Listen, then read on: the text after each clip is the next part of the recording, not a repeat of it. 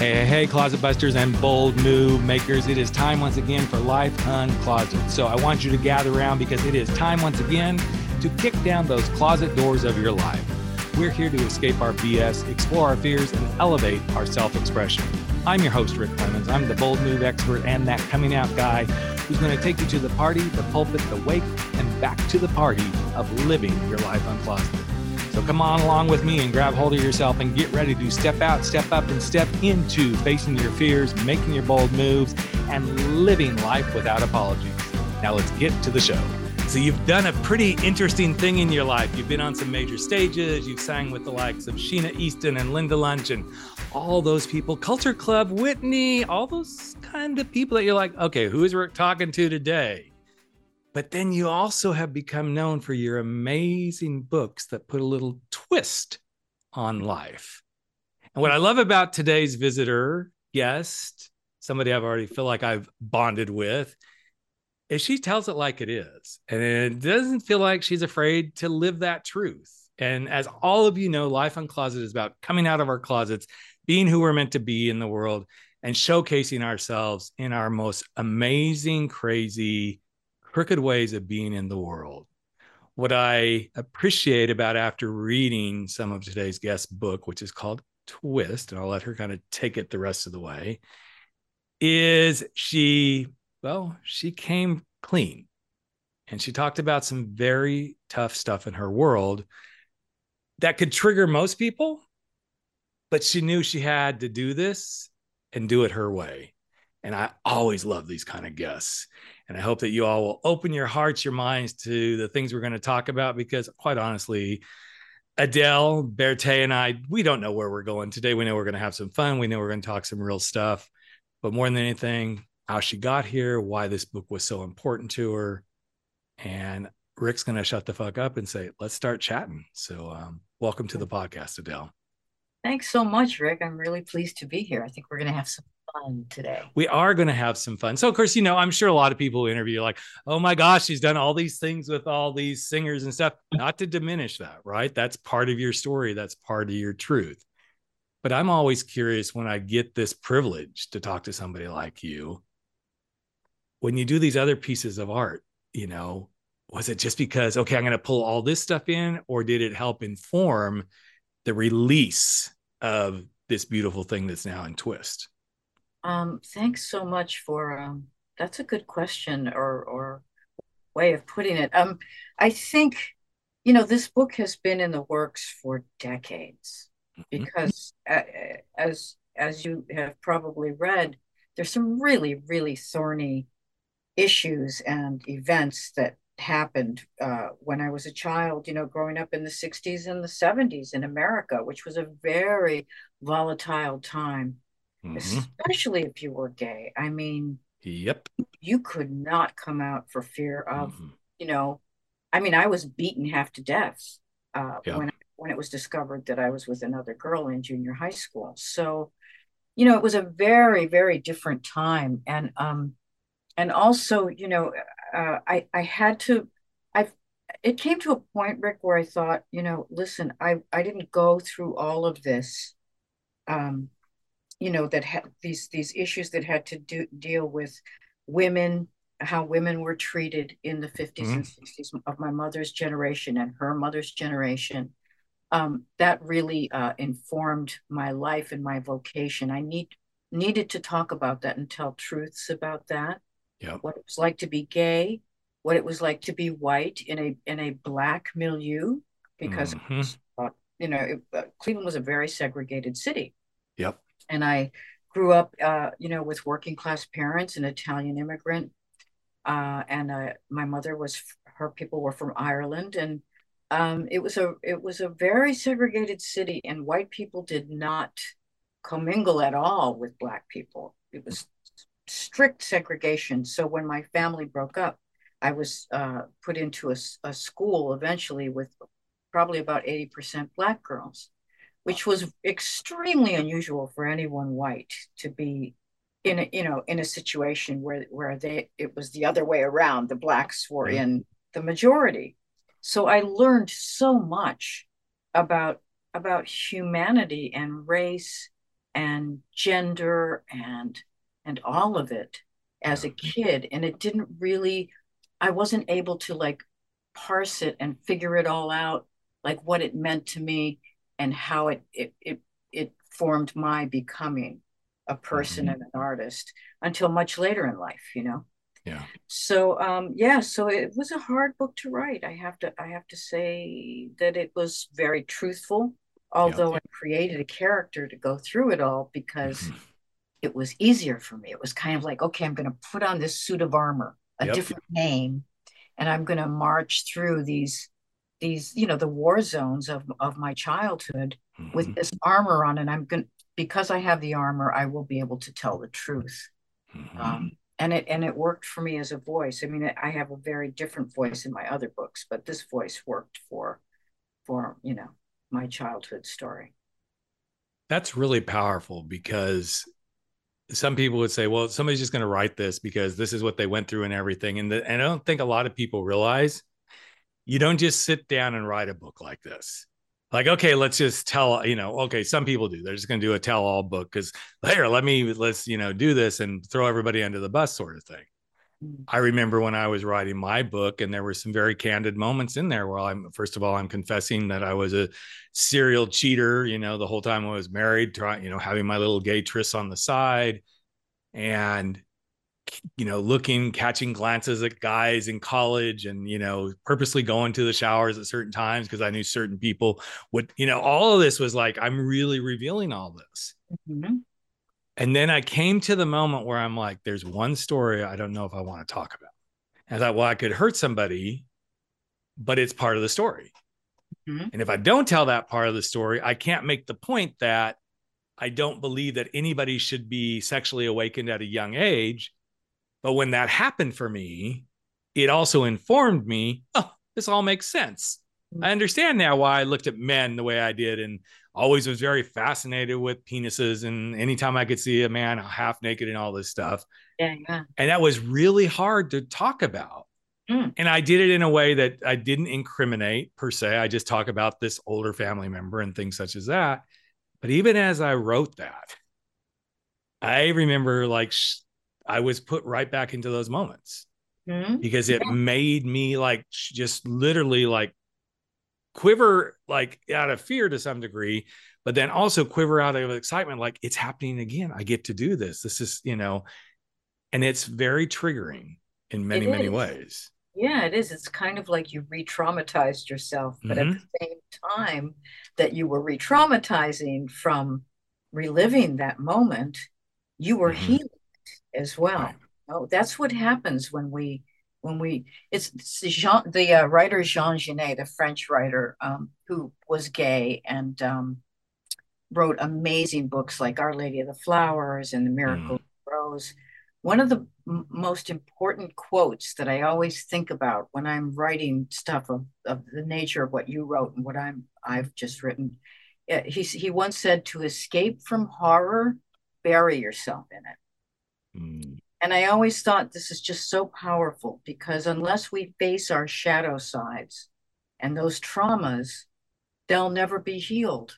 And and you had said something in the intro about triggering, you know, that there there might be things in my book that are triggering to people. But I think that, you know, if we bury these things and we don't talk about them, the sh- it, it creates a shame.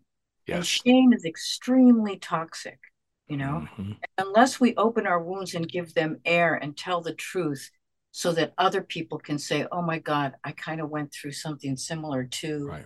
you know uh, it, we need to heal because there's just so much psychic pain that we carry with us if we don't talk to each other and tell the truth about these things you know mm-hmm.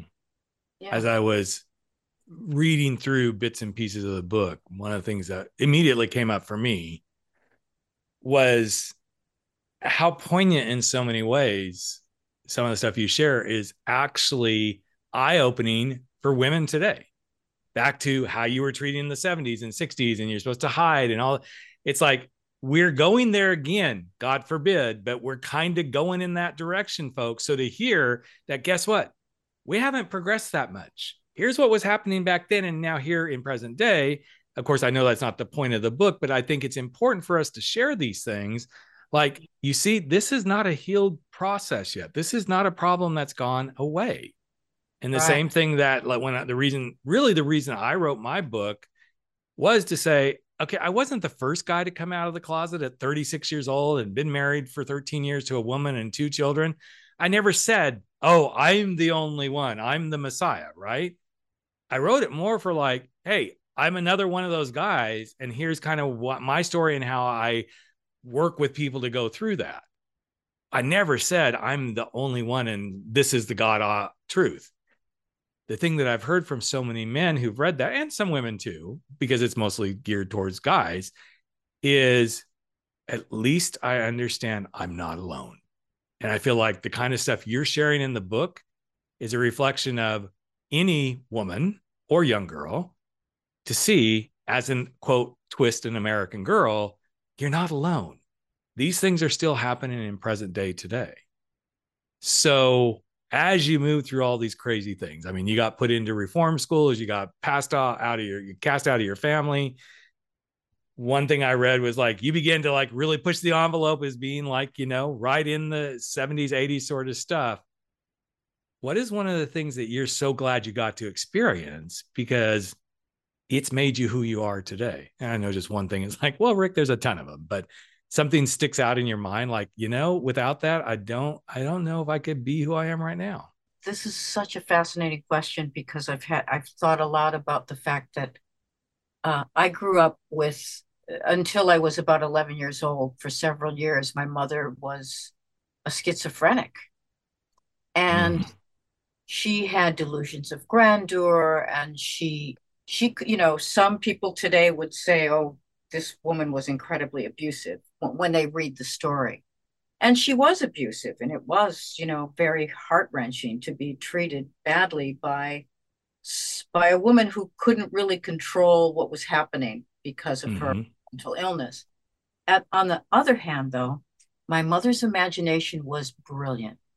Like she would draw hieroglyphs and explain to me what each hieroglyph meant, and uh, wave her hands in the air and and hear invisible orchestras, and mm-hmm. convince me to listen to the flutes and the violins, and um, we would dance together. I mean, we had in when she was lucid and imaginative and you know which seemed really crazy for some people um, to watch or to be privy to um, it wasn't crazy to me mm. and women of her generation a lot of women of her generation did uh, fall into mental illness because they nobody cared about what they thought right they were trapped they were mm-hmm. women that were the chattel of men housewives and mothers and most of them, especially working class women and right. middle class women as well.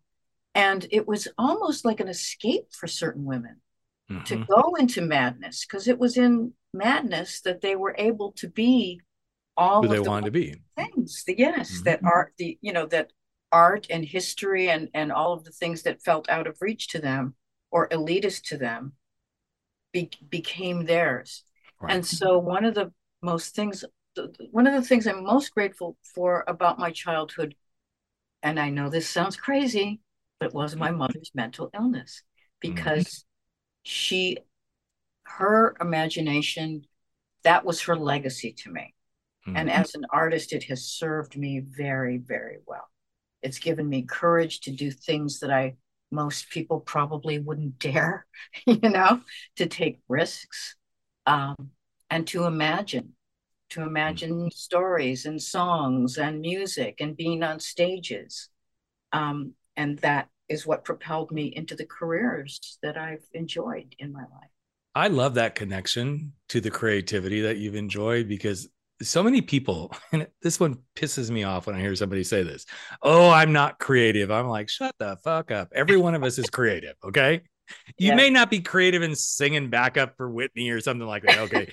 you're yeah. just setting your bars really high but i don't think people realize that their creativity it, it's within you just you got to go play with it in your own way and it's been a couple of years ago i was interviewing a guest and I, have been you know my 59 year old mind's going come on rick remember who it is remember who it is i'm like it'll show up it'll show up about three hours from now when we're done recording this um but they said one of the things that I admire most about insanity is the creativity that it inspires. Yes.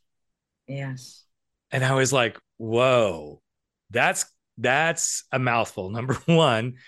But yeah. when you really think about it, when we are in our most vapid, crazy making thought processes in our own little funky minds, that's actually when we can actually do some amazing things. To think about how quickly our minds start going and creating stories and all that. You know, I had a client once say, Well, I, I don't I don't really know how to create a different story. And so I started playing with them like, so let's play, let's let's just start making up a story. And we started batting back and forth. I would say part of it and said, now you go. And then now you go. And now you go. Well, about, you know, we were probably three or four exchanges into it. And I changed the story to, and then there was Tom, and he was hiding in the closet and he couldn't see his way forward because everybody would know what his truth is. And then Tom realized, and I stopped, and he kind of sat there.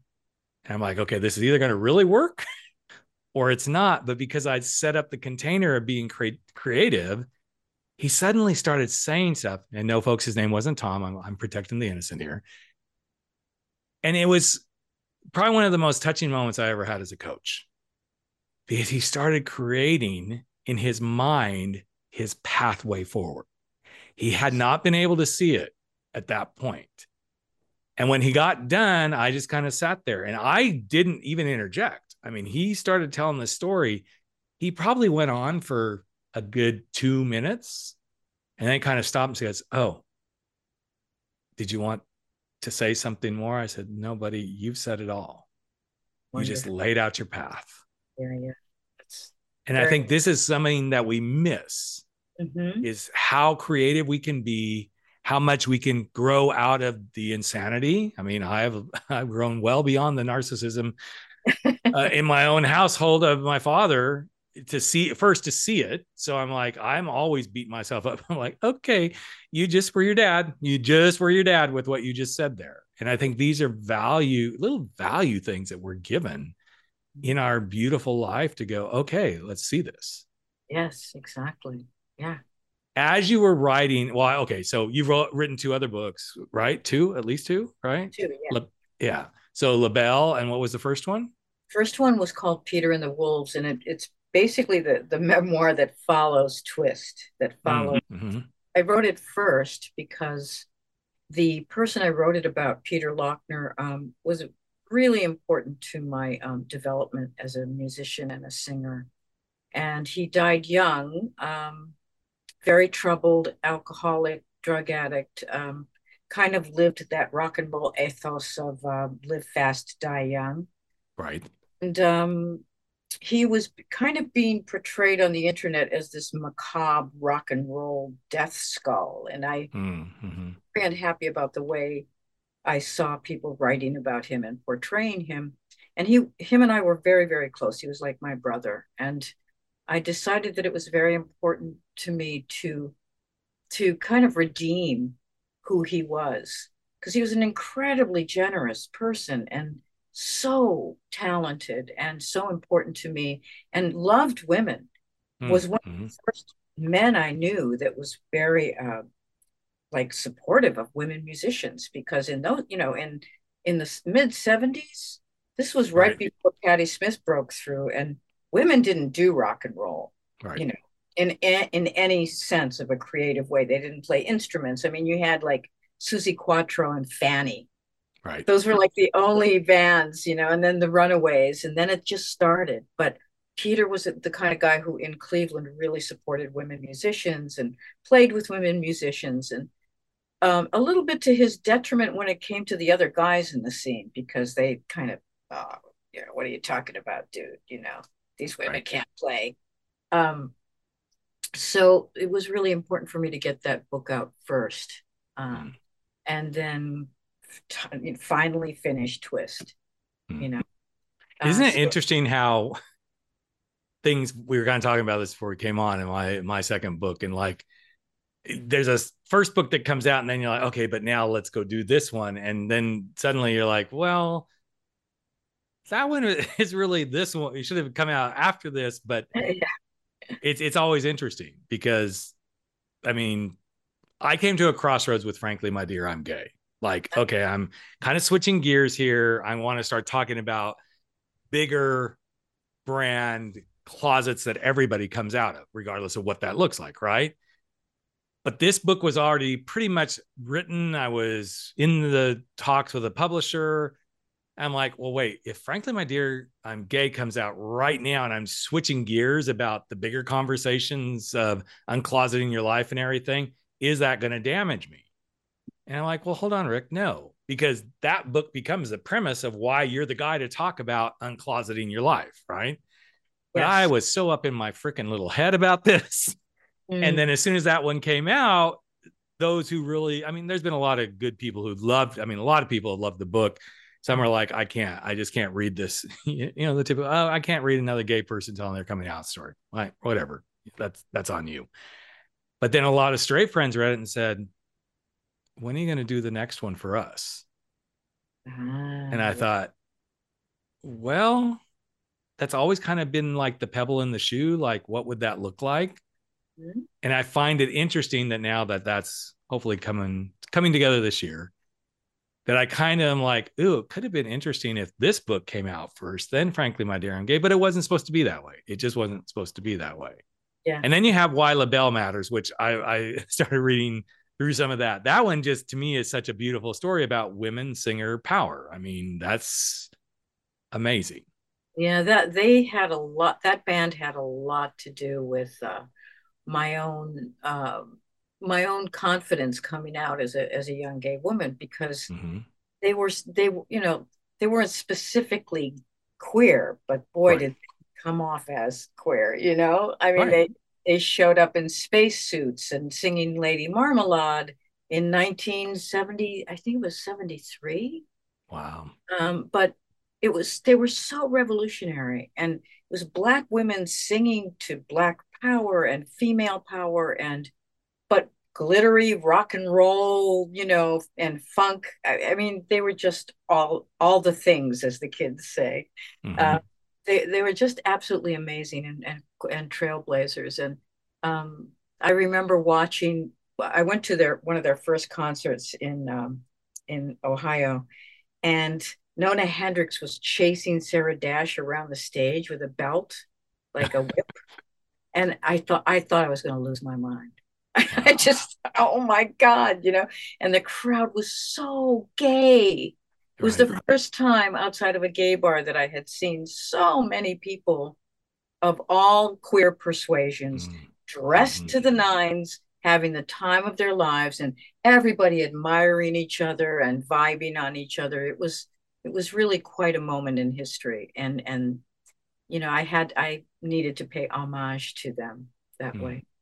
That's so cool because sometimes those situations are what give hope to any of us in this marginalized community. It's like, okay, look, it wasn't quote a gay quote gay scene, but this is what being free. In fact, I interviewed a guy by the name of um, Colby Parker.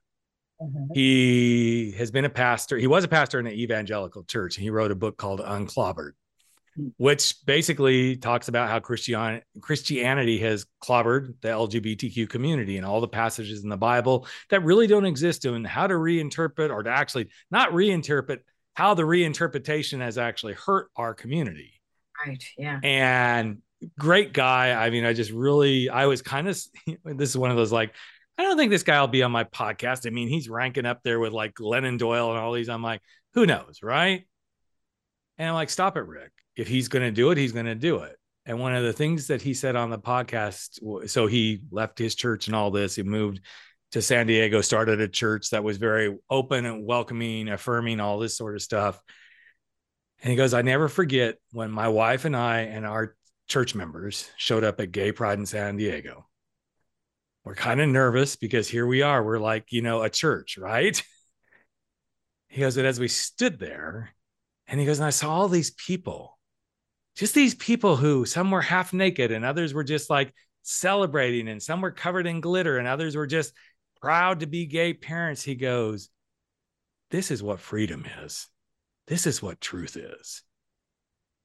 And yet, he'd never put himself in that kind of environment, but what an impact that had. And he said, I, I talked many sermons right after that about freedom and truth and being authentically yourself. And it was so, it gave me chills just talking to him at that moment. And even as I shared this story, I felt it again because this is where I think we have impact sometimes and we don't realize it may just be telling a story about, you know, LaBelle and the girls.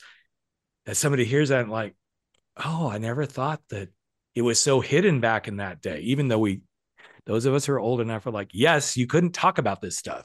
You couldn't even act possibly like that, you know, because it was just horrible. I grew, I mean, that was the beginning of my coming out was literally late 60s, early 70s when I was like, who am I? What am I? You know, and the only model that I had was my uncle, uh, my dad's oldest brother, and his friend, his friend, his friend.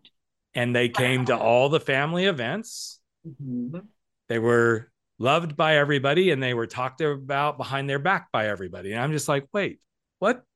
What what's going on here? And you know, I'm seven, eight years old, nine, ten by the time we moved away from there. And I'm just like, I don't understand. You, you love him, love him, love him. And but as soon as he walks out, there's like, oh, you know, you know, they what they're doing together. And I'm like,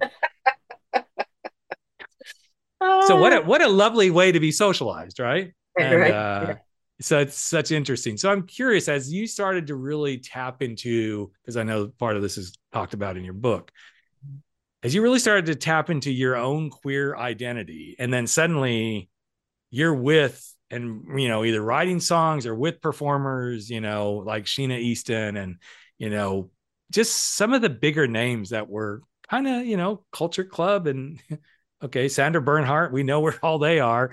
Whitney depending on what interpretations you want you know they were kind of in that same realm but it was kind of somewhat hidden culture club a little bit different i mean hello we all kind of knew but how did that you knowing who you were start to help you feel more comfortable in your own queer skin? Well, you know, that it was a rocky road coming sure. 60s and 70s to uh, you know, realize that you you were gay, as you probably are aware. Mm-hmm. Um, but uh, you know, I, I just kind of I as a singer, I just kind of gravitated towards the the gay entertainers. You know, I, mm-hmm. I knew I knew you know we have Gaydar right, our radar Gaydar, and I so yes, I would we, and we go purchase it at the store. Let's just. it's a it's a it's an oh my app God, that we put inside ourselves. Could you, know? you imagine the money we'd make if we exactly? especially at our age, we know all the secrets from way back when. We can right? tell you how to be sl- sleuth and like you know sneak around right? and you know all yeah. this stuff. But uh, Gaydar app that would yeah. be hilarious. Um, but uh, yeah, so so I kind of knew, and you know, when I was signed, I was signed to Geffen Records in God, I think it was '83, mm-hmm. and uh, nobody was out of the closet. No right. one. And I was very pressured to not be gay. Um, and up until I was signed to Chrysalis and and you know coming out that I mean, this was in the 80s before Ellen had ever Ellen DeGeneres had ever come yep. out. So I was uh, I was told I had to change genders from a song I wrote about a woman to make it a hetero song about a guy. Um, it was hard. It was really, really hard. Be- and it was so different because I, I came up in the punk, uh, post-punk no wave scene in New York, right, where gender was very fluid. There were gay people, there were straight people. Nobody cared. We didn't care about labels at all. Right. You know, you if you were attracted to somebody, you slept with them, and you know we knew who was more gay than others, right. but um, it wasn't about categories and labels. It was really about a fluidity that was very freeing. Mm-hmm. Um, and then I get into the music business, you know, the commercial music business, and it's control, control, control. We got to control these women. We have to mold them to what we want them to be, which was the antithesis of the freedom that women enjoyed in post punk and no wave, you know. So that was not that was not going to be uh, a kind path for me. You know. Well, no, I mean? and at that time, It was it was such so I I was raised Seventh Day Adventist, so that's a whole that's a whole therapy that's a session. whole other conversation, right? but it was so interesting to watch, you know, and I'm gonna I'm not gonna say his name, but one of my best friends who was I still believe he's in the closet to this day. He's my age, and I'm quite sure he's still in the closet because this is what God wants, right? Mm-hmm. But he was just such a Boy George culture club, and and at that time, I think much of the hiding that was happening when you look at those, you know, I'm going to use Culture Club as the example, but you know, even the Duran Durans, all of those was like, oh well, it's just this is just the performance. This is what they do. There, there's nothing there.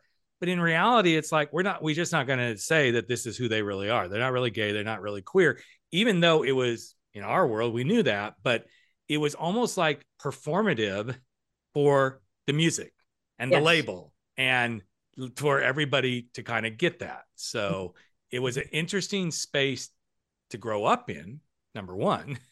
Right. Going, okay, now here's more confusing freaking signals. So you're going to embrace all those people but then as a young queer, you're like, well, they're saying it's kind of cool. It's okay, but uh, don't talk about it. Don't talk about it. Don't talk about it. yeah, it's like it. everybody knew Boy George was gay, you know, right. but you didn't, he didn't come out. Mm-hmm. And, you know, it was the uns, it was always the unspoken, the unspoken. And, uh, yeah, it was kind of absurd to, to, you know, and the same with Whitney. I mean, I met Whitney when she was with her girlfriend Robyn. Mm. Did did I see them sleep together? Of course not. But it was pretty obvious, you know. Um, right. And the the uh, person who wrote the song uh, "Love Will Save the Day," which is the song I sang on with Whitney, mm-hmm. um, I, you know, I don't want to out her if she doesn't want to be out, so I won't sure. mention her name. But you know, we all knew what was going on. Right. But if Whitney, Whitney had have come out at that time, she knew uh, right. she would never have gotten. Well, I mean, come on, let's just go there. George Michael, Wham. I mean, yeah. You just know, but it was like, look, this is the new generation of music, and look, everybody's embracing it and all this sort of stuff. And again, it's just such the mixed signals, you mm-hmm. know. Uh, yeah. I've seen this a lot. I've had quite a few country music artists on who are like they're pushing the envelope in that business for sure. You know, to be uh-huh. queer and out as a country music performer it's like we're, we're breaking the stone tablets in that area for sure. Oh, that's so interesting. I, you know, I don't know much about that. You'll have to fill me in at some point. Let me. Yeah, know. it's just it's been interesting to watch. I mean, Kenny Chesney is one who's definitely more out. Um, Brandon Stansell, I've had him on and talked to him, and it's like it's there. If you're making if you're making the moves and you're you're putting out the albums and yay, it's kind of it's it almost is like back in that 80s culture again where you're doing good doing good but let's not really let's not talk about this. Let's just let's let's we know it's there but you know let's not talk about it. And i think that's why in the country music business it, you have seen such a juxtaposition of true traditional country to the more country rock and things like that because there's a little more swag and everything you can put into that and a little more glitz and glam in a very hardcore kind of rockabilly sort of genre right and so it blends it blurs the lines. And um, i can't remember who i interviewed that said those exact words but it was like yeah it's like we're blurring the lines but let's not blur them so much that somebody gets exposed. I'm like oh that's interesting. Yeah I so mean, what do you most go ahead. No i was just going to say i'm sure it still goes on in hollywood and oh yes. you know, with a lot of people uh, that are just too too afraid to be exposed that it would right. affect career, you know? Well, but let's be honest. I mean, for anyone, I don't care where we live. I mean, yes, we we're blessed to live in California where I feel like it's pretty progressive. Yes. Knock on wood, so to speak. yeah. Um, but if anybody, a friend of mine that I used to, she used to, her and I used to speak on PFLAG panels all the time, and she worked for a lot of corporate Orange County companies, and she w- had been with her wife, married, she wore a wedding band, but she didn't really talk about it at work. And she goes, This is my livelihood. Mm-hmm. She goes, and you know, yes, California is progressive and safe and all that sort of stuff. But if somebody decides they want to get rid of you, they'll find a way. They'll mm-hmm. find a way, you know. And I think that's unfortunately still the world we live in. And depending on where all the craziness goes in the next couple of years with certain political parties, who knows where we'll be. But um, what do you what do you most want somebody to like I, hate the question like take away from the book but if if a chord was really struck with somebody what would be the thing like yes this would be the thing i'd love for some young woman or woman or guy that reads the book to like oh yeah i i think it's the idea of i think a lot of people go through trauma in childhood that they don't mm-hmm. talk about that they repress and um, if one of the things I learned when I was writing the book is how important it was to find the rays of light mm. through my childhood that I was able to reach for and hang on to um, that basically saved me.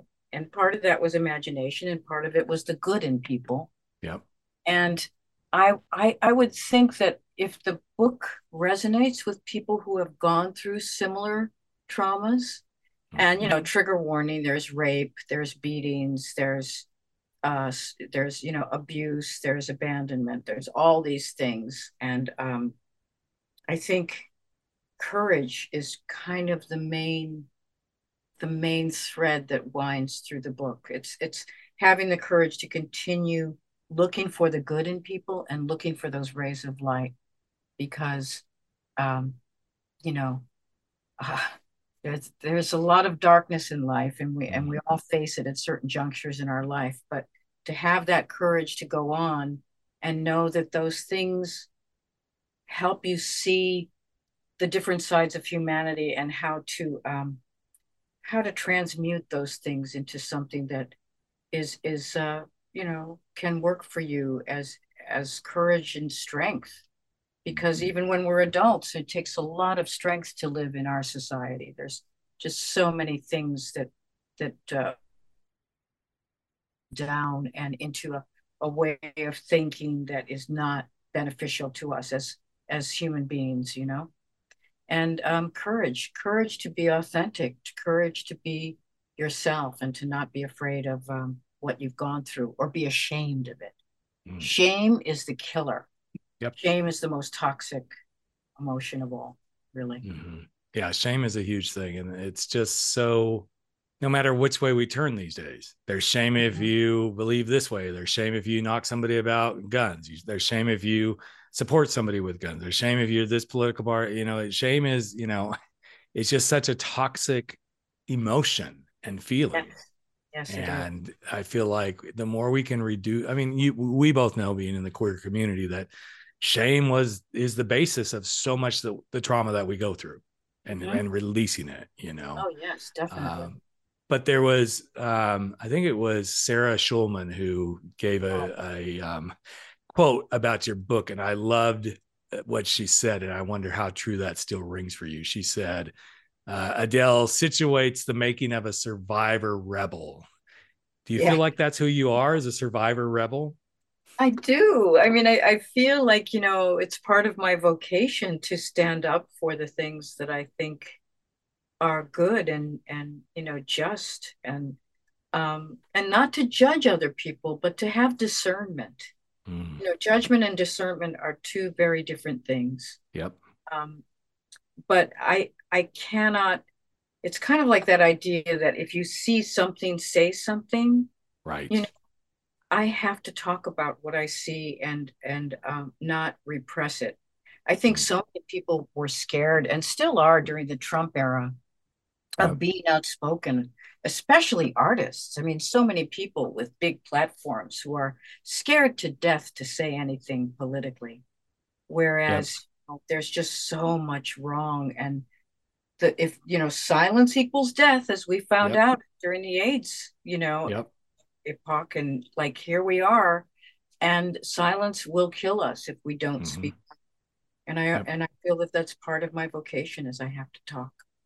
I have to well i feel like that's what you do in twist is like you're you're you're talking you're sharing you're showing the pathways. Some of them aren't pretty.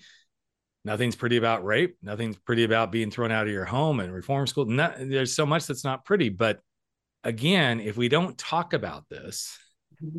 Then when is it going to get talked about i actually um, another part of my life role is I coach professional speakers on building their speaking platforms.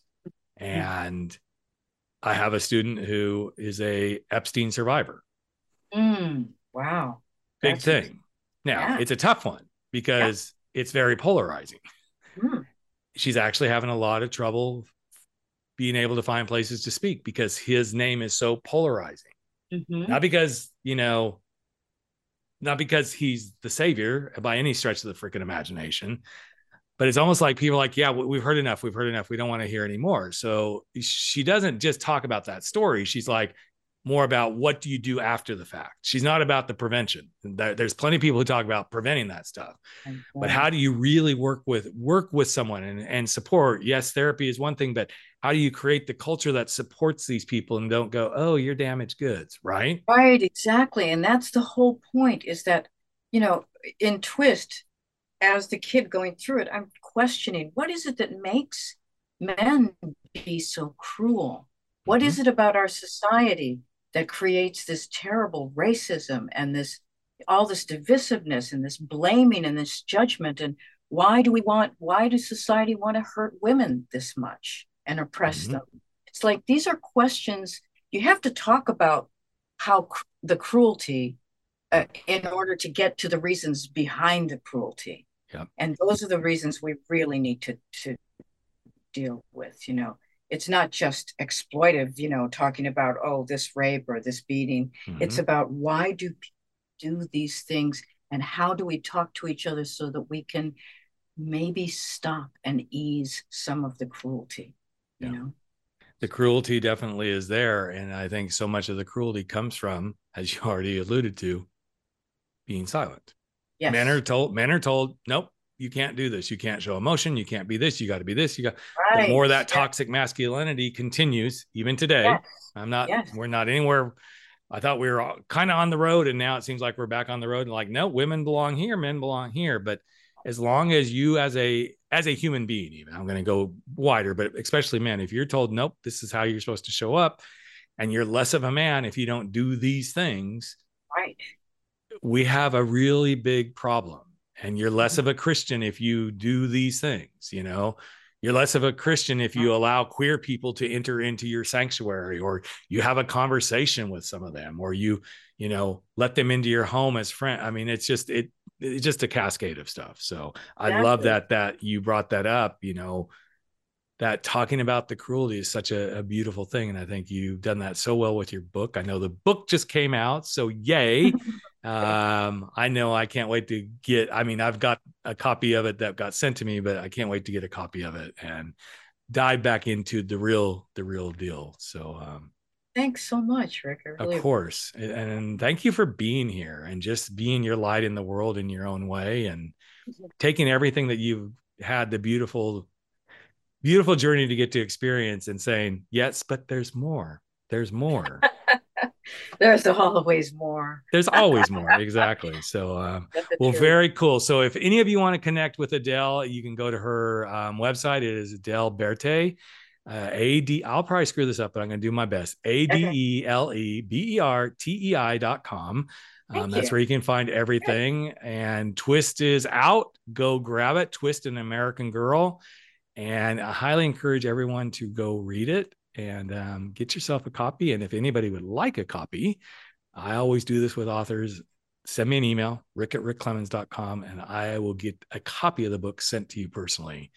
Uh, so you only get one, people. You, you remember, you only get to ask for a book once. So there's the caveat. If you've already won a, prize, you don't get a second one. But um, but anyway, I'd love to support you, and I, am just so glad we had this conversation and what you're putting out there into the world. So compatriots. yes, we got to stick you. together every step of the way. So thanks again so much, Adele. I really appreciate you. Thank you. Thanks for having me, Rick. Hey, hey, Life Uncloseted family. Another episode of Life Uncloseted has come to an end, and it is time for all of us to sashay away and go face our fears, make those bold moves, and stand up to living our life without apology. But before you do, I've got a favor to ask of you. Would you hop over to iTunes or Spotify or Podbean or wherever it is that you're listening to this and just give us a little bit of love if you like what we're doing here at Life Uncloseted? here's what it does it helps other people find the show, it helps other people get to know what we're all about, and you just might help change a life. In fact, if you really want to change a life, we'd love it if you just ask a friend to take a listen and see what they think. So that's it. Love you all deeply. I'm Rick Clemens, the host of Life Uncloseted, and never stop stepping out, stepping up, and stepping into living your life uncloseted.